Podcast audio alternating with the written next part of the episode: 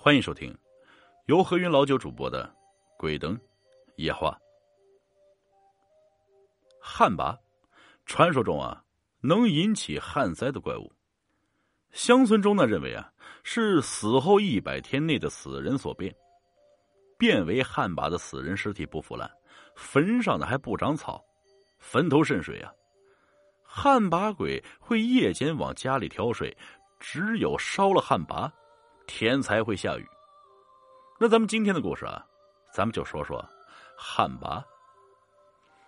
古代的时候啊，长留县有这么一个小村子，叫西河庄。西河庄地处长留县南呀，离西河很近。村子里的庄稼都靠西河水灌溉，按理来说这不缺水呀。可是近几年西河庄是一次雨都没下过，连个阴天都没有。西河的水都快干了，人都要没水喝了，更不用说地里的庄稼了。这一天，西河庄来了个年轻的道爷，说是能够祈雨，于是整个西河庄的村民都跑到村长家里集合了，想看看这道爷如何降雨。那道爷看村子里的人都差不多到了，他就说道：“啊。”你们整个村子大旱是因为出了妖孽，我已经算出啊，是你们村子里出了妖孽，所以你们整个村子谁家这三年内有人去世啊？村民们都开始议论起来。过了一会儿，村长说道：“近三年啊，整个村子有五位老人离世啊。”三个老头呃，两个老太太。那道爷又详细问了几个去世人出殡的时间，就开始掐指算了起来啊。村民们就盯着那道爷，也不敢说话，那整个场面静悄悄的。突然，那道爷停止了掐算，这说道：“啊，三年前，三年前出殡的谢老头家出来两位后代，村子里。”再找十几个壮劳力，带上铁锨和麻绳，其他人都回家去把门关好啊！今天不得出门。说罢，便让谢老头的后代领着他们去谢老头的墓地。走了一会儿啊，一行人就到了谢老头的墓地。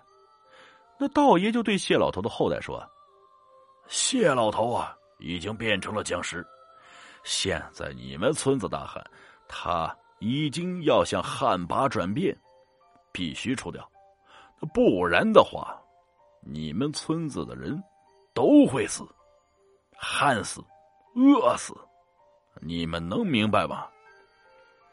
谢家的两个后代对视了一眼，只见其中一个攥了攥拳头啊，那说道：“哎，我们明白，我们都听道爷您的安排啊。”这道爷叹了口气说道：“哎。”先挖墓吧。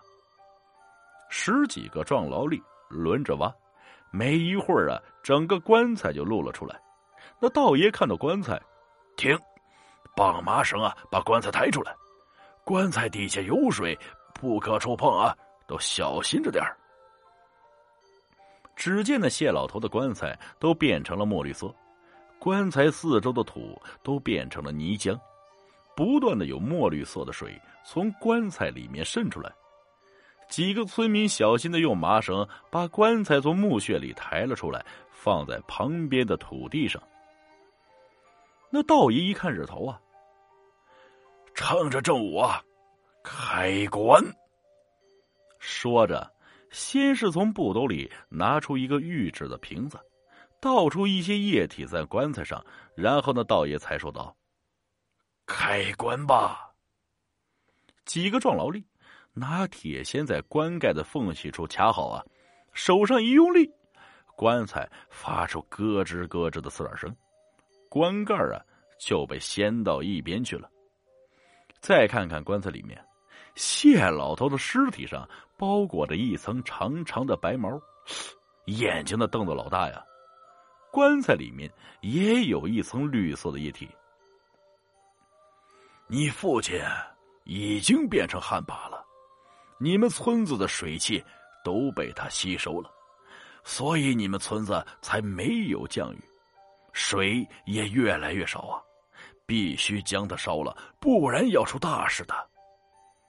那道爷对着谢老头的后人说道：“谢家两个后人什么话也没说呀，背过了身，不再看那棺材。”那道爷又叫人找来干柴和煤油，又从兜里拿出火柴，点着了柴火。